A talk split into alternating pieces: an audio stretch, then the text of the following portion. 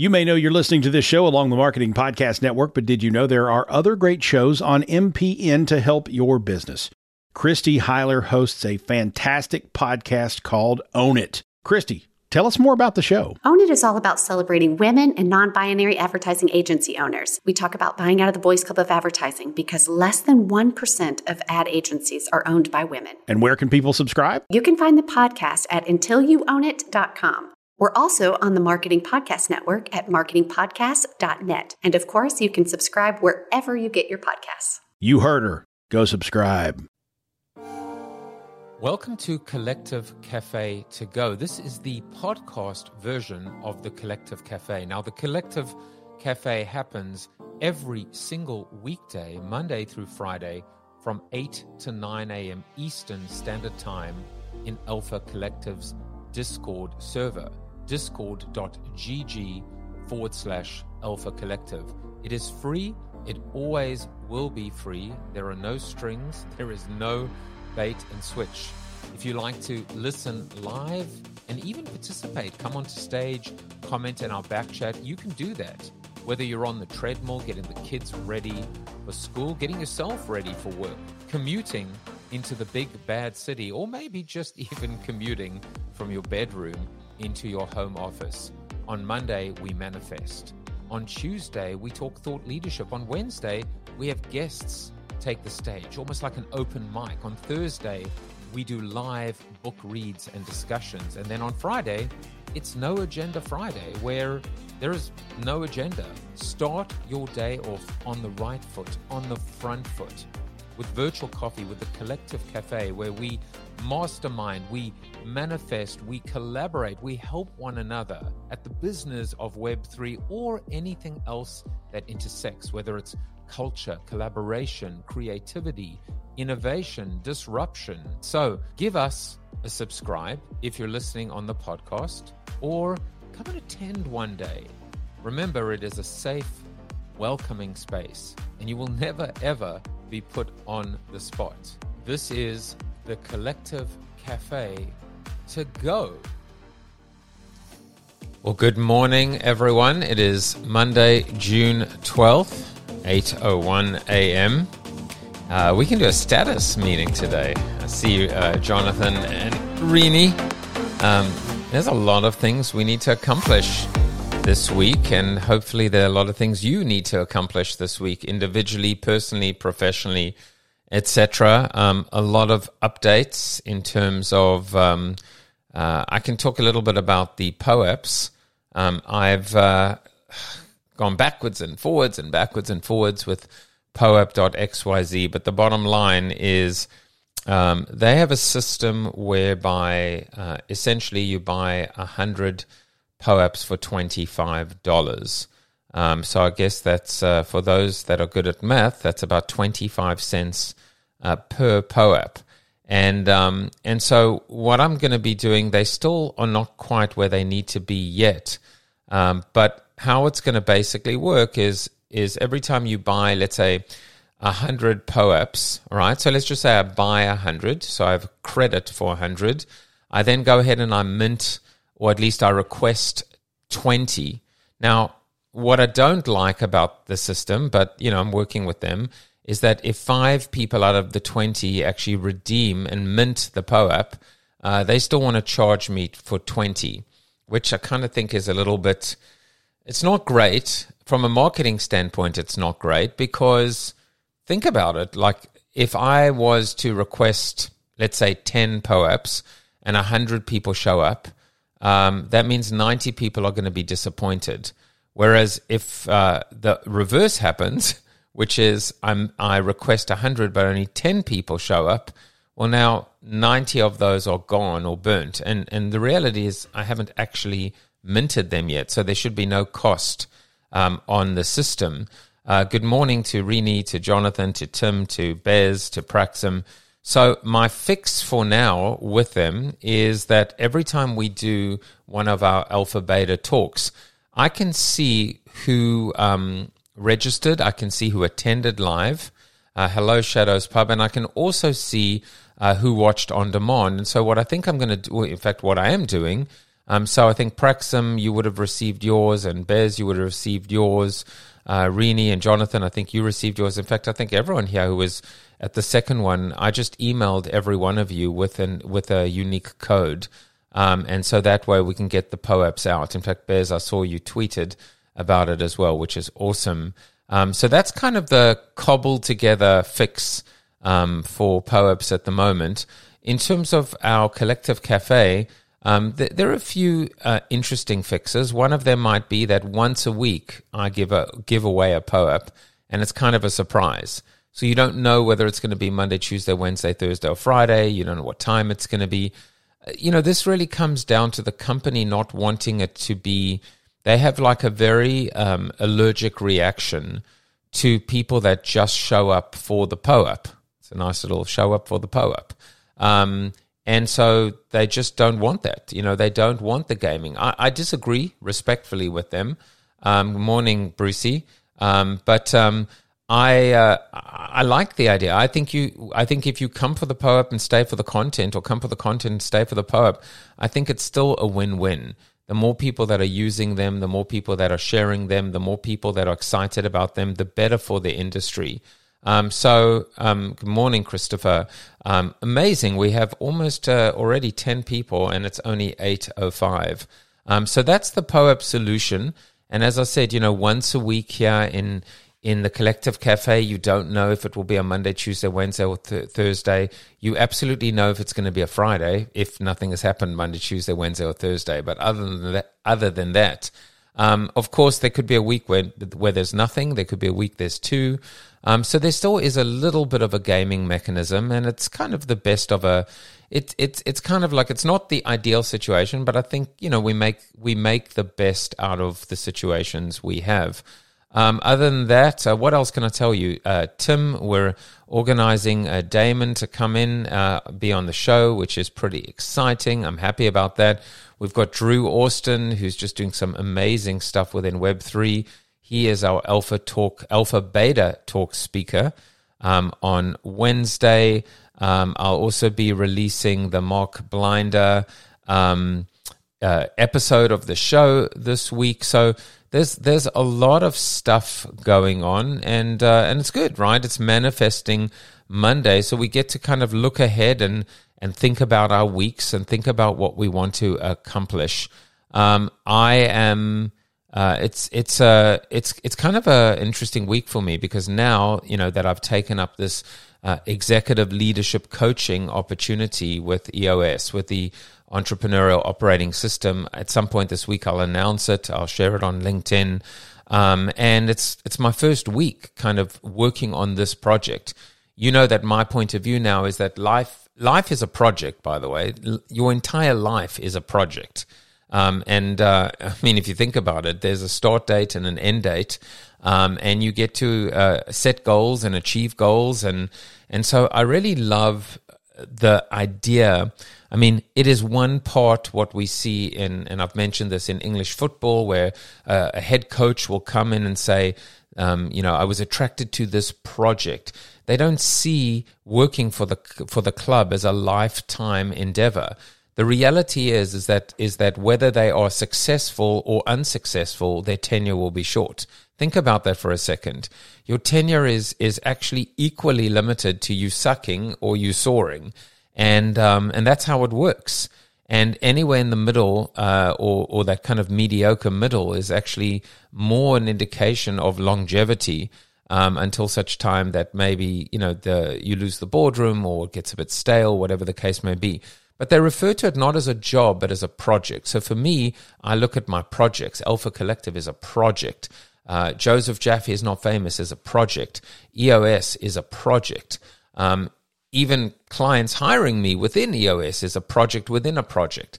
It's a good way to think about it because it keeps you on your toes and it creates like a finite frame or container uh, to harness your energy, um, and to focus on your deliverables, your outputs, uh, your outcomes as well. So it's the first week that I have to basically put into what they call the 421, right? Four, uh, four warm lead calls lead to two 90 minute meetings, which are free without any, um, without any, um, uh, bait or switch or any hook or any catch, and then hopefully leading to one client. And so my and now I've backed that up a little bit to actually call it almost like eight four two one, which is eight conversations. I think technically this is a technically I've hit that goal already today because there are eight people here. So those are eight conversations that lead to four four warm lead calls that lead to two 90 minute meetings that lead to one converted client. So that is part of my week in terms of being able to employ or deploy. Um, obviously, I have goals specifically with respect to Alpha Collective. I have goals with respect to the show. Um, I'm. Uh, you see Jonathan uh, in the audience. Jonathan is working with me. He's interning with me over the summer. Um, so I'm excited about that. Rini is working with me as my uh, as also my intern. Uh, and uh, she's the uh, intern in residence, intern at large um, on Alpha Collective. Um, so it's great to have a little bit more support and a little bit more help, um, which I've kind of desperately needed. I'm also going to start uh, time blocking this week, um, attempting to time block because um, it's just too difficult otherwise. It's too haphazard, it's too loose. You know, part of this EOS process is this idea of, eh, of injecting discipline and accountability into your day to day, into everything from vision setting to executing around that vision. This is not necessarily part of EOS, but it's something that I just need to do now. I need to actually say, well, you know, eight to nine is Alpha Collective, nine to 10 is something else. I'm, I'm actually putting personal in that time blocking as well because I want to make sure that at a certain time uh, every day. I'm either on the Peloton bike or I'm running or I'm taking the dogs for a walk. It's important to actually, you know, to do that. Um, I was listening to, um, I think it's still uh, uh, Nir Eyal um, on procrastination and ADHD. I, I still haven't finished the episode. But one thing that, that he said really struck me and it stuck with me, which is you need to schedule time to worry. Think about that. You need to schedule time to worry. Instead of worrying all the time, whether you're on medication, not on medication, or just anxious, or, uh, you know, you, you can't worry yourself to death. You can't worry yourself to inactivity. So schedule the time to worry. Um, and it's actually kind of powerful. It's like, okay, between 3 and 3.30 today, I'm going to worry my ass off. I'm going to sit down and and talk about all the things I'm doing wrong and all the things that are not going right and all the things that that are that that are causing me concern. And the most important thing then is to develop a plan, uh, a, a course of action, and a plan. Um, one of the things that that has come out, obviously, you know, I'm going to talk a lot about um, about EOS now and about coaching because actually, um, I'll just tell you two thoughts about it. One is there are too many charlatan coaches out there. There's too much bait and switch. There's too much cash grabbing going on. What I've witnessed through this process is really the art and the science um, and the discipline of what it is to be a coach and understand what it is to be a coach. Let's put it this way. Uh, Rini will back me up on this one.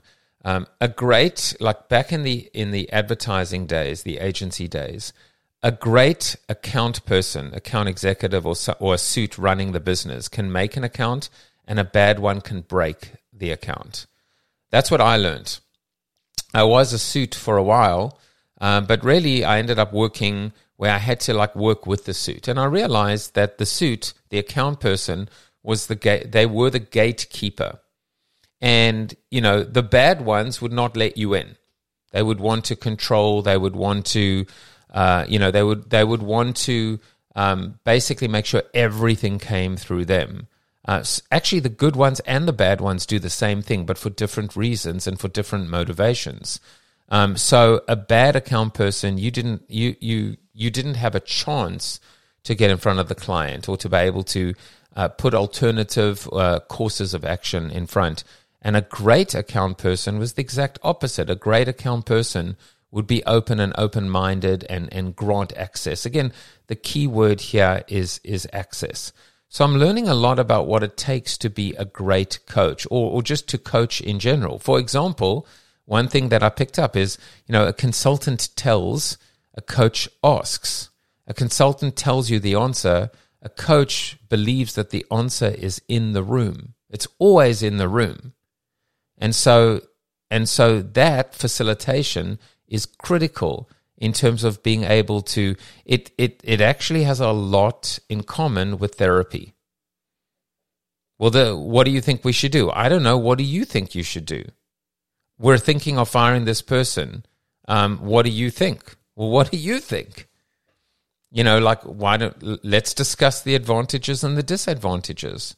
Um, you know, and so it's it's it's kind of exciting when you think about that kind of level setting um, in terms of being able to to plan, in terms of being able to effect change. Anyway, so uh, I'm definitely going to be talking uh, a lot about that.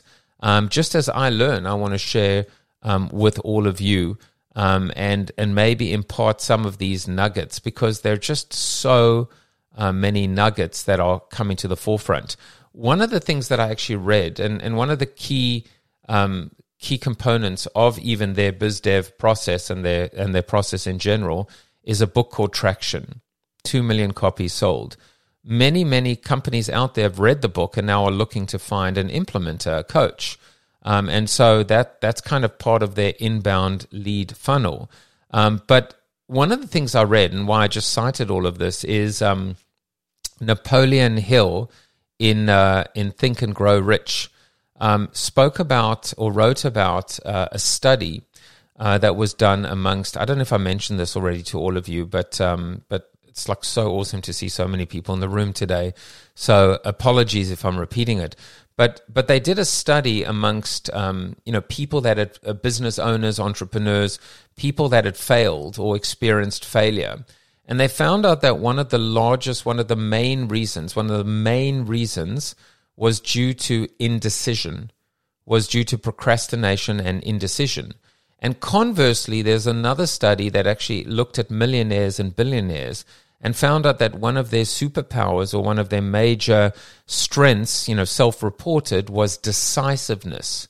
And so what comes out of this is, is the fact that the ability to make a decision, even if it's the wrong decision, is better than not making a decision at all. So actually being decisive about making a decision, even if it's the wrong one, is still better than actually taking too long or not making it at all. And I love this idea about decisiveness. I love this idea about having a, a, a culture, a philosophy, a process, a discipline around the ability to make decisions and realizing that there's competitive advantage in being able to solve problems as they arise, as they arise, getting to the root cause of the problem, and then being able to solve them for what's called the greater good. So just think about that for a moment, how powerful that is. As the problem arises, you attempt to solve it. You first understand if it's a symptom or get to the bottom of it so you understand the root cause.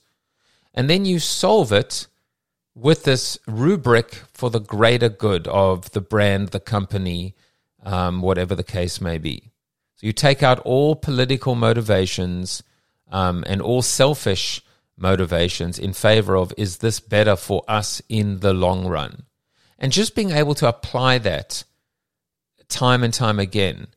I mean, how many businesses are doing that? How many of you are doing that? Uh, am I doing that? I'm, I don't know. Probably not. I'm trying.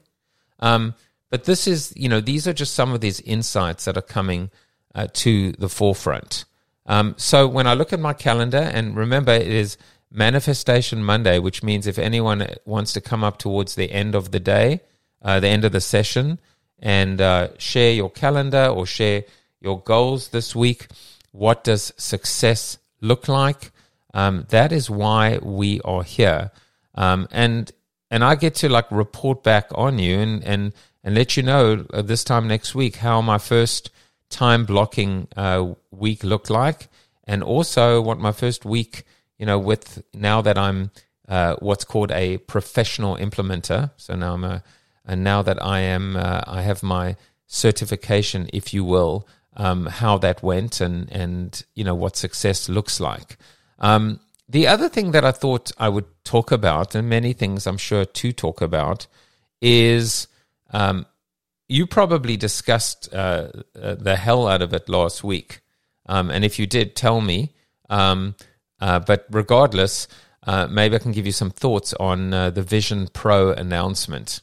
Actually, last night I was on the Beancast, as I often do about once a month, and that was one of the opening topics, which is discussing uh, Apple's announcement um, on um, you know on Vision Pro, and um, you know my thoughts were as follows. Uh, I said, first of all, let's let's start with a giant caveat, um, which is that um, never bet against Apple. Just just don't do it. Like it's it's it's not a good idea to do um, because they've tended to be right time and time again, and they've tended to teach us a lesson time and time again. Now, look, there are lots of caveats within caveats because um, Tim Cook is not Steve Jobs, um, and and but at the same time, um, if we just look at Apple's track record um, of making bold decisions, when they introduced the AirPods, um, Tim Cook said this is he, he called it courage. He called it he called it courage, and I thought that was very interesting that he would refer to it as as as you know this was a brave move. This was courageous to make this move to cut the cord. Can anyone here even imagine what life we used to walk around with with headphones with wires coming out and that's how we took phone calls and went on runs and and that was normal, being tethered to our device. And now that we are completely liberated. In, in fact, we don't even have to have the device on our person um, if we're like, you know, pottering around the garden or whatever the case may be. Um, so these decisions have been proven to be correct time and time again. Um, I was wrong about the iPhone. Um, I was kind of, I wasn't wrong about the AirPods, but I just I just um, I didn't think it was that big a deal at the time. I didn't like I didn't understand why this was brave and courageous. I'm still not quite sure I understand that. Um, but but I was dead wrong about the iPhone. And you know, it's not just me. Um, there's a, a, great clip. I don't know if I shared this with you. Um, see me being away for a week. I'm not even sure what what I um, what I said, what I didn't say. I'm going to post this in the Discord, um, in the general chat, uh, not the general chat, in the cafe chat. This is a, it's actually a classic clip. Um, Steve Ballmer kind of mocking uh, the the iPhone. Um, I'd love to be able to. I don't know if this will work. Let's let's see if this will work. Um, so tell me if you all can hear this. I'm going to play it. Steve, let me ask you about uh, the iPhone and the Zune, if, if I may. The Zune uh, was getting some traction, then Steve Jobs goes to Macworld and he, he pulls out this iPhone. What was your first reaction when you saw that? $500 fully subsidized with a plan? I said, that is the most expensive phone in the world, and it doesn't appeal to business customers because it doesn't have a keyboard, which makes it not a very good. All right, I hear you saying no and nada, but please watch that video um, and um, it's it's great, right? You know, five hundred dollars, uh, mocking the price, um, how expensive it was, um, and it doesn't have a keyboard, um, and we know what happened next. Now, obviously, if you're Steve Ballmer, you kind of have to say that. You don't really have a choice. I mean, to like praise it, um, but I love that because how many times in life have we been wrong or we been proven wrong? Or have we bad mouthed or poo pooed or downplayed or minimized? Or, you know, it's easy to be skeptical. It's much harder um, to just like, embr- like, we don't want to be fanboys or fangirls. We don't want to just, you know, lap it up uh, and wait, you know, stand in line around the block four days before just on, on, on hope and faith and prayers. But at the same time, um, I'd rather be in that position and be that innovator, that early adopter. Take the risk, you know, be the proverbial guinea pig. Um, be able to um, insert myself and and be a tester. You know, uh, be a be a glass hole uh, wearing Google Glass at the beginning, um, and then then the alternative, which is just to be the armchair quarterback, the armchair critic, to be on the sidelines, kind of uh, coming up with points of view without having actually tried it myself. I don't have a problem being a critic once I've actually tried it out and actually given it a real, you know, done my my due diligence. But I hate the ability to offer commentary when you're an ignoramus. Um, doesn't mean I haven't done that many times, but I just don't like it. Um, and so, you know, now you have this device, and that I mean, I love this quote. Um, I mean, there's there there are a few things I saw, which is I love this one. Apple's Vision Pro has a familiar fatal flaw. They're nerd goggles that will make most people look uncool. nerd goggles that will make most people look uncool. So let's let's talk about that for a second. These nerd goggles that will make most people look uncool. Um, you know, uh, uh, Praxim says, funny thing is Microsoft phones had a brief chance, uh, but BlackBerry and then Apple ate their lunch, especially in the 2000s when they figured out how to get email on them, but then lost the enterprise to BlackBerry. And of course, where is BlackBerry today? Um, also, uh, Rini said, I'm using Motion, an AI time blocker that's supposed to be super helpful. We'll see. Um, I'm having trouble understanding how to set it up, of course. Yeah, tell me uh, how that works because I'd like to eventually use software. At the moment, I'm just using a spreadsheet um, just to try and stick to these these one hour. And then there's also the Pomodoro method um, that actually you know would uh, I suppose work in work where 50 minutes of that block would be you know focused work, and then 10 minutes would be um, you know unfocused. Take a break, go to the toilet, make a cup of coffee walk around, you know, make a, you know, do something personal or chill play a game on your phone, something like that. Um, so I'm, I'm definitely um, I'm definitely game for that. Also, in that same interview with uh, Nir Eyal, he was talking about procrastination, he said, you know, when you're sitting down and, and you're doing a task and you feel this urge to distract or be distracted or do something else, he basically says just just delay that for ten minutes. That's all. So just like you're like, oh, I want to like check my email or I want to play a game or I want to check my crypto or whatever.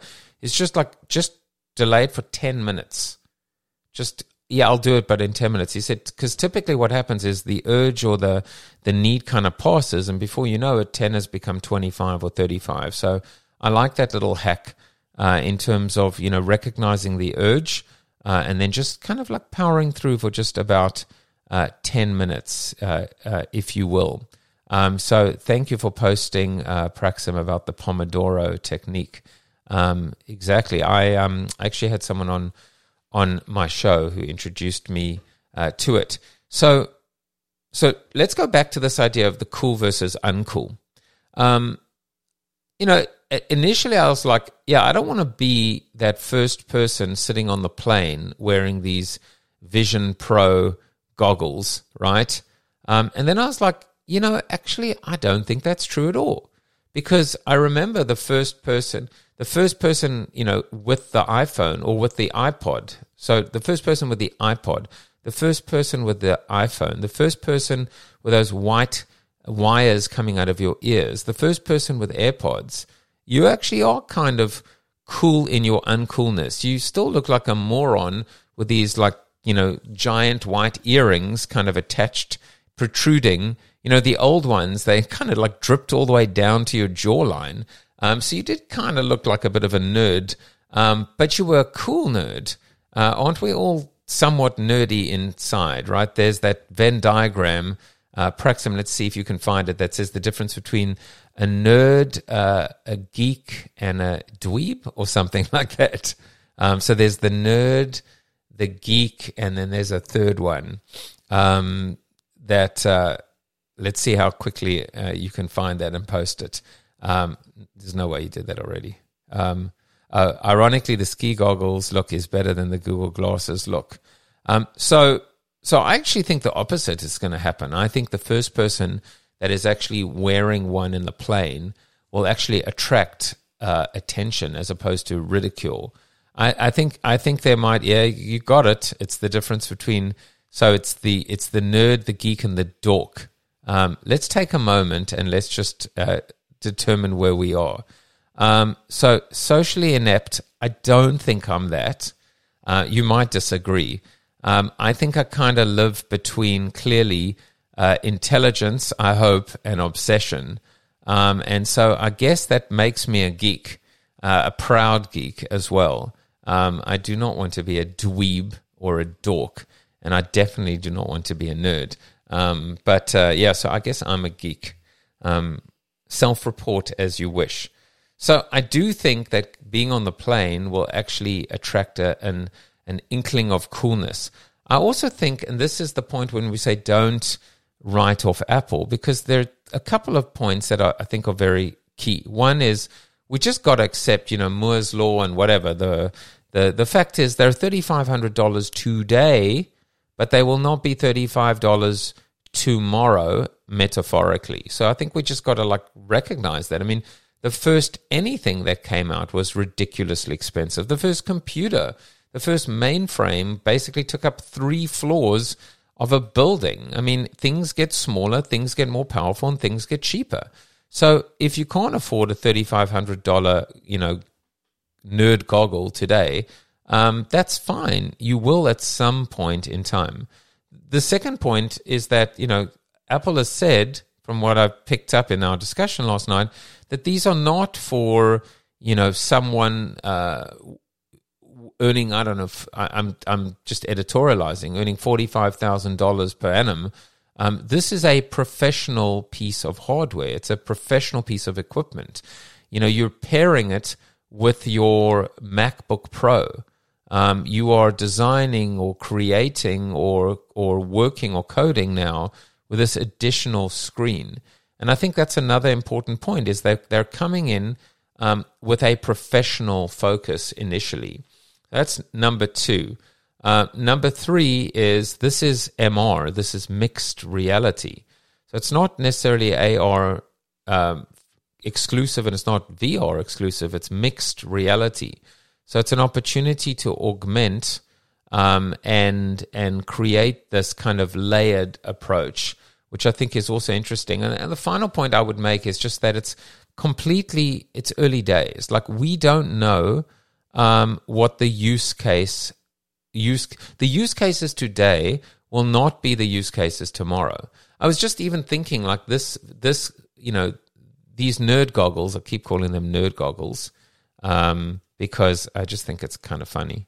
Um, but these these nerd goggles, um, you're sitting with them on the plane, right? Right now they've got a little wire coming out, but very soon they won't. Um, and it probably doubles up as a really nice um, face mask um, in terms of being able to go to sleep. In fact, they'll probably do some stuff with, I don't know whether it's, you know, darkening it or lighting, lighting or, or sound um, that, that people actually use to kind of uh, meditate or whatever the case may be. So, like, again, we just don't know what the use cases are going to be. We are only limited by our creativity and our imagination and our ability to imagine a future um, and and and make it and manifest that future. I mean, it's very appropriate that we're discussing this on you know on Manifestation Monday, and so you know I I uh, the last point actually that I was thinking is Zuckerberg is already kind of like trying to you know um, retort or rebut and and you know, seems to be focused on the fact that that uh, the Oculus uh, nerd goggles from uh, from Facebook are like he keeps on pushing the the social aspect of it, how it's going to connect in your avatar and the community aspect, whatever.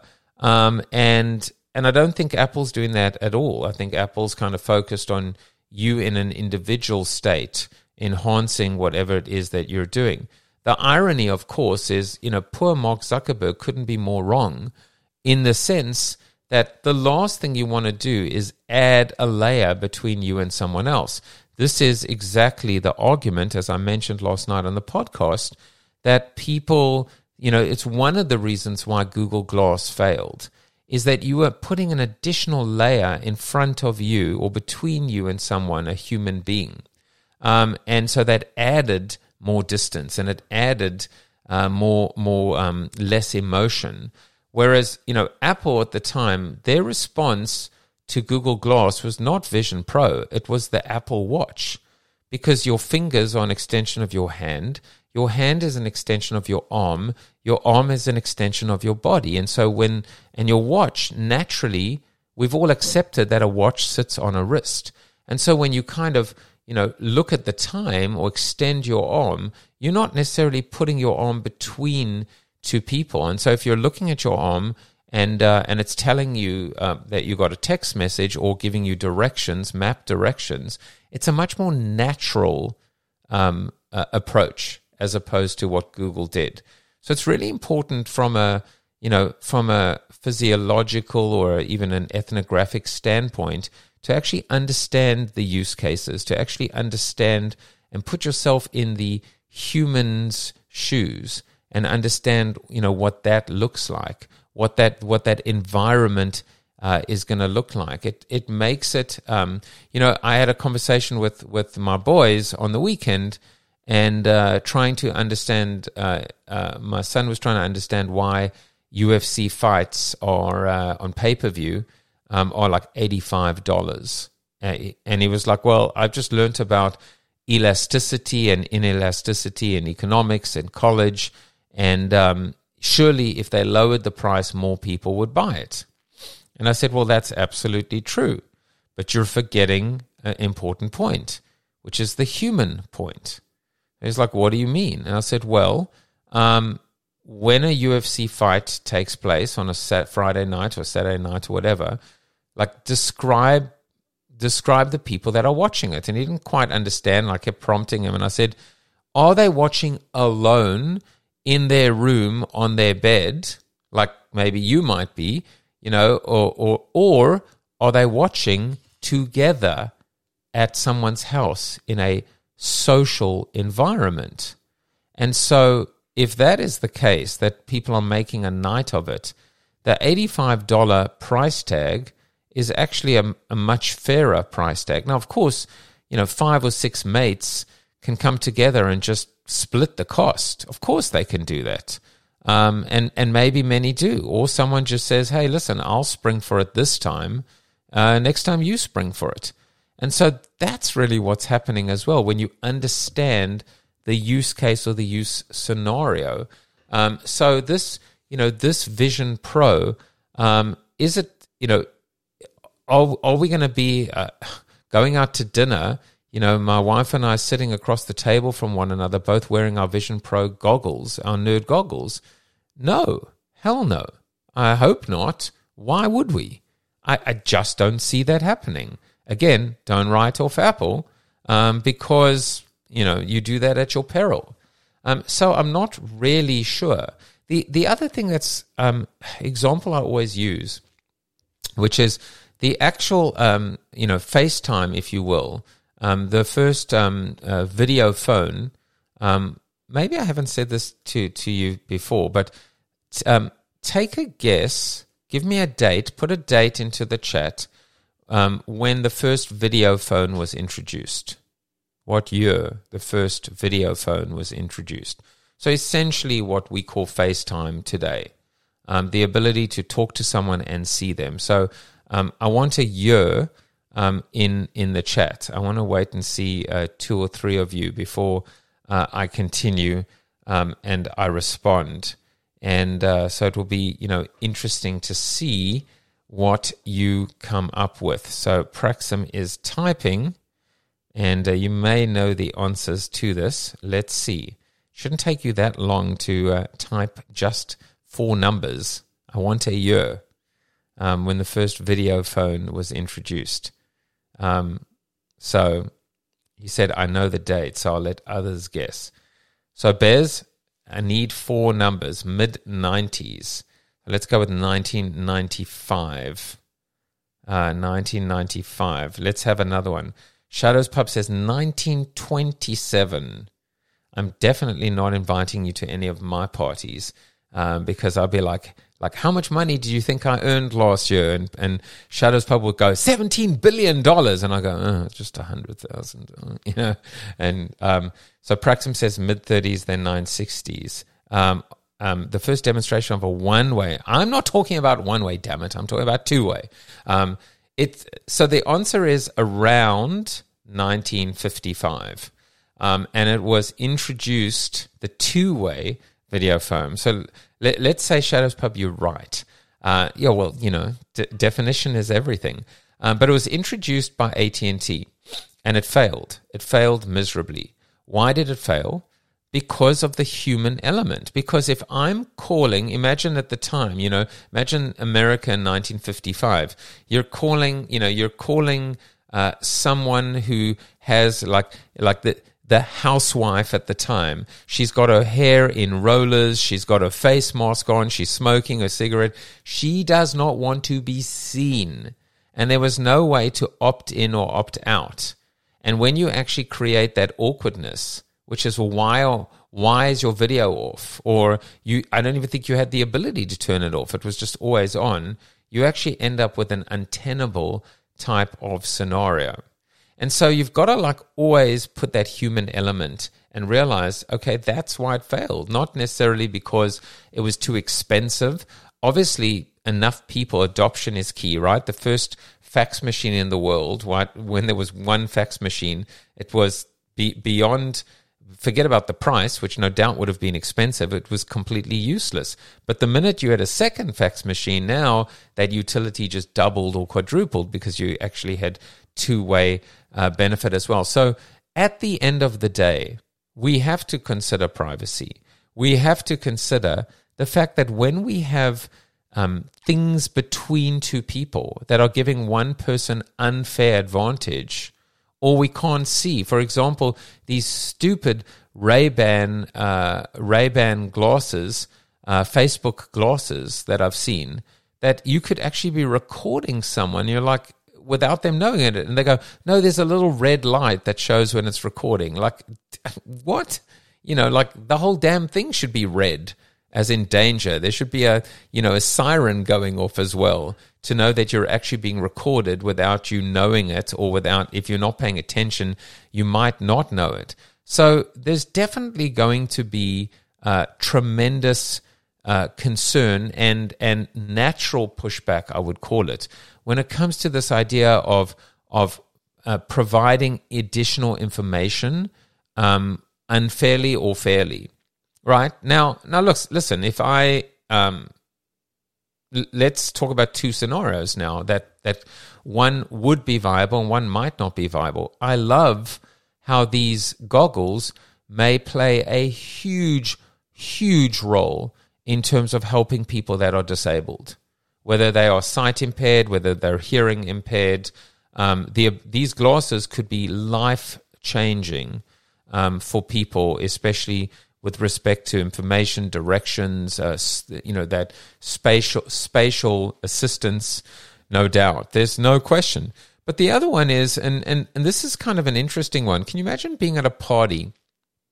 Um, and let's just assume for a second we let's assume for a second that either none of us are wearing the glasses because they're like contact lenses or something, or we're all wearing the glasses. Now, you know, I walk up to uh, to Praxim, and immediately with facial recognition, I can see his LinkedIn profile. Maybe nothing more than that, but just the ability to have his LinkedIn profile in front of me. First of all, I know his name. You know, so I don't have to go up to him and go, Praxim, what kind, is that Old English? I know his real name. Um, but in this case, just imagine he's just a person, right, at a, at a, at a mixer um, with mixed reality glasses, right? You got to imagine that these these Vision Pro goggles soon become your glasses. They are your glasses. The glasses you're wearing right now have this layer in front of them. And immediately I know his name is Paul right? Sorry if I just, you know, uh, I mean, uh, I mean, uh, uh, Jeremy. Um, so I don't have to get his name wrong, um, even though I've met him 20 times. So that, that takes away a lot of social anxiety. Um, and then, you know, if I haven't met him before, they're like little things like, like where he went to school. I mean, we put that up in our public profile.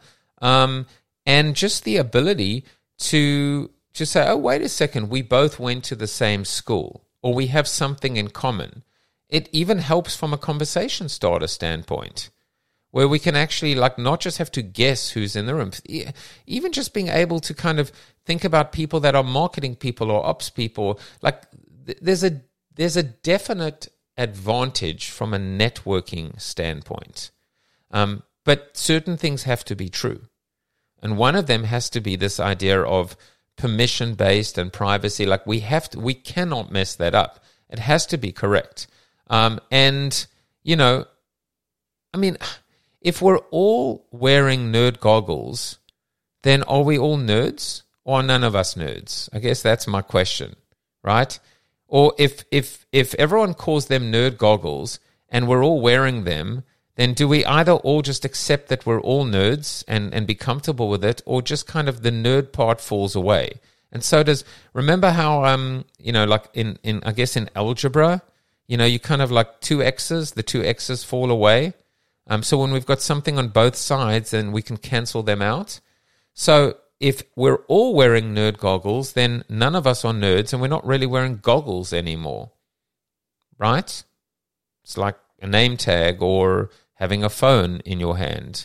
Um, and I just, I, we're just, I'm just heading down this idea of this B2B networking type of environment um, that, that actually has been working pretty well um, virtually. When you get on a Zoom, um, you know, people are jotting down their LinkedIn profiles, but you can be doing your, your, your research on them uh, very, very easily you know, just look at their name and check at their LinkedIn profile, and and now you can already determine in a room or in a in a in an environment if someone, um, you know, if you want to follow up with them um, as well. Um, uh, Bez says. I uh, remember when Kinko's used to have video conferencing services. I used to have candidates interview with the companies paying for it. My clients would do that all day long before paying for a flight. It saves them tons um, of money. Um, yeah, so a lot of the things that we consider to be normal today were not then, were foreign then. A lot of things we do very comfortably today, we we thought were insane at the beginning, or even like, you know, the example always given is your mother told you not to get into a car with a stranger, and today they call it UberX. Um, so I, I think if there's like a frame for this whole conversation, to me, it's this idea of never say never. Never say never. By the way, like never say never, even with respect to Collective Cafe. We've got, it's Monday, we have 11 people in. We're on our way to 20. That goal stays the same, it doesn't go away. Um, it's amazing that we're all here. Imagine every person here today brings in one person tomorrow. We hit that goal, we crack it tomorrow within 24 hours. Never say never. Never say never about change. Never say never about uh, about goals. Never say never about adoption. Um, we limit ourselves so much when we talk in absolutes. Always, every, never. Um, it's so much better when we are um, not just when we are humbly confident. When we can come in and and um, explore both sides, have a point of view, uh, but always keep a little, even if it's just a jaw, just a little opening, uh, possibility um, that we might be wrong or that there might be a better way. We might be right um, temporarily, or we might be right, but there's a better solution out there. And I think one of the best ways of, of actually finding a container for that is community. You know, it's the ability to come in with different points of view the amount of time, you know, just to just to pick on Praxim for a bit, the amount of time Praxim has made me smarter uh, by posting, you know, something like unbelievable, like sometimes even life changing in in in the chat. Um, we all a take on different roles in this environment in this community. Some people uh, type, don't type, they don't talk, they uh, they just listen, and that's totally fine. Some people jump up onto stage and contribute a lot. Everyone has a role, but we make ourselves smarter. and uh, and the great um, the great um, epiphany is when you no longer require or need to be the smartest person in the room. You have a role. I have a role. I'm the person on stage, but you know, have I ever refused anyone to come on stage? Have I ever uh, pushed someone back or push someone down? No. I I would I would. It's a beautiful environment because someone could jump onto stage after ten minutes and want to take the stage and join me on stage. Um, and so um, I have a role. I'm the host. Um, I uh, I'm the person that has to get the ball rolling, but I don't necessarily have to stay on the ball for the entire duration. Evidence last week when the collective cafe continued. But the wisdom of crowds is just super, super, super powerful. That actually says, and for those of you that like don't know it, I'll do a quick refresher. I think the example I, I got to like find the book and and dedicate. I got to I I've got to get that um I got to get that going in the collective cafe too. But I think one of the examples used in the wisdom of crowds is there was a guess the weight of the cow at a county fair. And I think it was like, I don't know, 55 people came in and guessed the weight. And not one person was correct, like not even close to being correct. But when, um, when the average was taken of those weights, of those guessed weights, it was correct to a like, you know, 0.0 something. It was amazing. So the that is the wisdom of crowds. So some people were horribly over and some people were horribly under, but when you averaged out all of their guesses, they came into within I don't know a tenth of a pound um, in terms of accuracy. And that's the beauty of the wisdom of crowds. That's the beauty of community. Um, that's the beauty of also welcoming in alternative points of view. Um, and so, quite frankly, that's what we're doing with uh, with trying to do with the alpha beta talks as well, which is have different points of view um, on what works, what doesn't work, etc., etc. And uh, and I think it's it's it's powerful because it challenges you to answer the question: What if we're wrong? What if there's a better way? Um, I was, you know, going back into um, by the way, I'm just putting in the chat the the link to register for uh, Wednesday's um, Alpha Beta Talk, uh, investing in a bear or a bull market. Drew Austin, a founding venture capitalist at Red Beard VC, uh, and notable figure in the blockchain scene, scene, shares his invaluable insights on navigating the Web3 investment landscape during diverse marketing conditions, market conditions. With his rich background in startup ventures and technology, Austin will walk through the complexities of investing during both bear and bull markets. So um, that is Wednesday, and as I said, it's a it's a it's a a different point of view. We keep on adding points of view. We keep asking ourselves, what if we're wrong? What if I mean I hell I'm I'm doubting the the the the crap out of Web three at the moment. Another like awful week and this battle with Gensler and and I just think like you know like, when will it turn? Will it turn? When will it turn? What if I'm wrong?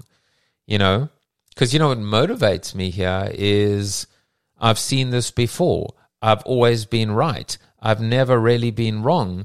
I'm always ahead of uh, this. You know, these are my voices. Uh, I'm always ahead of the market, and then the market catches up and moves ahead of me and takes the credit and makes the money, and I never do because I either give up or I move on to the next thing. I haven't demonstrated staying power. Well, I'm going to demonstrate staying power this time. I'm just going to stick to it. And I'm gonna, just going to make sure that I don't uh, abandon ship just before um, things, you know, take off as well. But what if I'm wrong? What if this doesn't work? What if this won't work? Um, what if I'm wasting my time? What if, what if three projects, right? EOS for me and Alpha Collective and um, you know, and Joseph Jaffe is not famous. What if those are too many projects? One one of the things that they talk about at EOS is burning the boats. What if I just burnt Alpha Collective as a boat, the boat, and the show as a boat, and just focus on EOS? Where might I be? Nobody knows the answers. Um, but if you keep the questions bottled up inside you and you don't ask them either to yourself in front of the mirror or to somebody else or to a group or community, if you don't put yourself out there, if you don't show that element of uh, vulnerability to to at least you know if you if you're constantly holding your cards close to your chest, you'll never get a point of view or perspective that says stay the course, you're on track, or here's something you might consider, or the ability to enhance or adapt or um, you know uh, accelerate your efforts um, as well. And so you know I I I wish Apple uh, the best of luck. They don't need it. The wishes or the luck. Um, do will I be buying that anytime soon? Uh, not at the moment. Um, but when when I have the uh, hell, I've bought some stupid JPEGs for more than that uh, that have turned out to be absolutely worthless. Um, when I have the ability to buy, I think I might. I think I might. And I think that I will be a lot more informed when I do. I think that when people are having a conversation, um, I can just go, just curious, um, just amongst the 10 of us, how many of us have one of them at the moment? Oh, interesting. None of you. I'm being a little dramatic now. Um, and of the none of you, how many of you have actually tried the product before? Oh, two. So let me understand. Everyone else, you're informing and coming up with all these uh, points of view on a product that you don't own and have never tried before. Okay, that's pretty credible. Um, to the two people, um, you have a little bit more credibility, but curious as to why you haven't actually uh, purchased it or, or under what conditions you may or may not. Um, Bez, uh, I'm going to end uh, like a few minutes early today, so I want to just uh, immediately go over to you. What are your thoughts, my friend? I, I wanted to say something about the um, the Wednesday Alpha Talk, uh, Beta Talk, but if you want to finish and then no, go for it. Rec- no, go for okay. it. I, I, I'm I'm good. Uh, okay, um, I really liked what Shira Lazar said in the last one, and um, that was her comment about going from StreamYard to um, to to the Discord, and um, because you know it's, it's it's a little disjointed when you go from one place to the other. Have you have you thought about uh, just hosting these alpha talks because you can do streaming video uh, at a high quality within Discord? Um, I kind of like I like where we are right now. Um, but you know, it's it's one of those examples where my answer to you would be, uh, rather than change it after the second, um, I'm definitely going to move through these 13 and stick to the formula. Um, for okay. example, the one thing that I am getting at the moment is the registration data. So I'm able to now take emails um, and put that into a list and be able to share at least the feedback or the highlights, um, all of you would have received, all of you should have received at least one email. So you should be on one list um, that that that uh, provides the highlights from Shira's speech, her talk, and also which is an amazing summary, I think, and then uh, the ability to register. Um, so I like that at the moment. I think being able to go all in on Discord, what it doesn't give me, again, remember the human element, Bez. The human right. element is that there are lots of normies out there that have not downloaded Discord and may not know how to use Discord. And so there is there is somewhat of a limit, and this is just me talking off the cuff. Um, sure, I also sure. can do so much more with StreamYard uh, in terms of the effects and the impact and the and the production. Now, could I stream StreamYard into Discord? Uh, sure. Uh, if I can't do it today, I'll be able to figure out how to do that. But this is mm-hmm. one of those things that actually say, um, remember, bring it all back down to a goal. Is moving to, will moving to Discord help me uh, enhance uh, the number of registrations? A, B, the number of people that actually show up. Um, and which is important, and ultimately C, uh, the ability to purchase a pass. So they're very defined goals. And I think I get more from um, being able to attend a webinar, so to speak, than come in and see how powerful Discord is. Um, we have that. We have the power of Discord every morning from 8 to 9. Um, we also have now these the town hall like uh, response. If you know, and there are a lot of moving parts too. So never say never. Remember, never say never. Does it mean we don't change midstream? Nope. Does it mean maybe that we don't simulcast it into Discord? Uh, yeah, maybe we'll do that. Maybe I'll talk to Jonathan or Rini later, and we'll figure out um, if there's the ability to do that. So I think it's this constant, important you know, we check ourselves before we wreck ourselves. We check ourselves by always, um, you know, keeping the door open, just just ajar, just for the possibility that there might be a better way or a different way. No matter how dead set we are, or set in our ways, or even no, no matter how much we are invested in the path that we have invested in, we always have to take that that time and and and the possibility that there might be a different way. So thank you for mentioning that. Uh, I'm gonna uh, I'm gonna stop the recording now. This podcast is heard along the Marketing Podcast Network. For more great marketing podcasts, visit marketingpodcasts.net.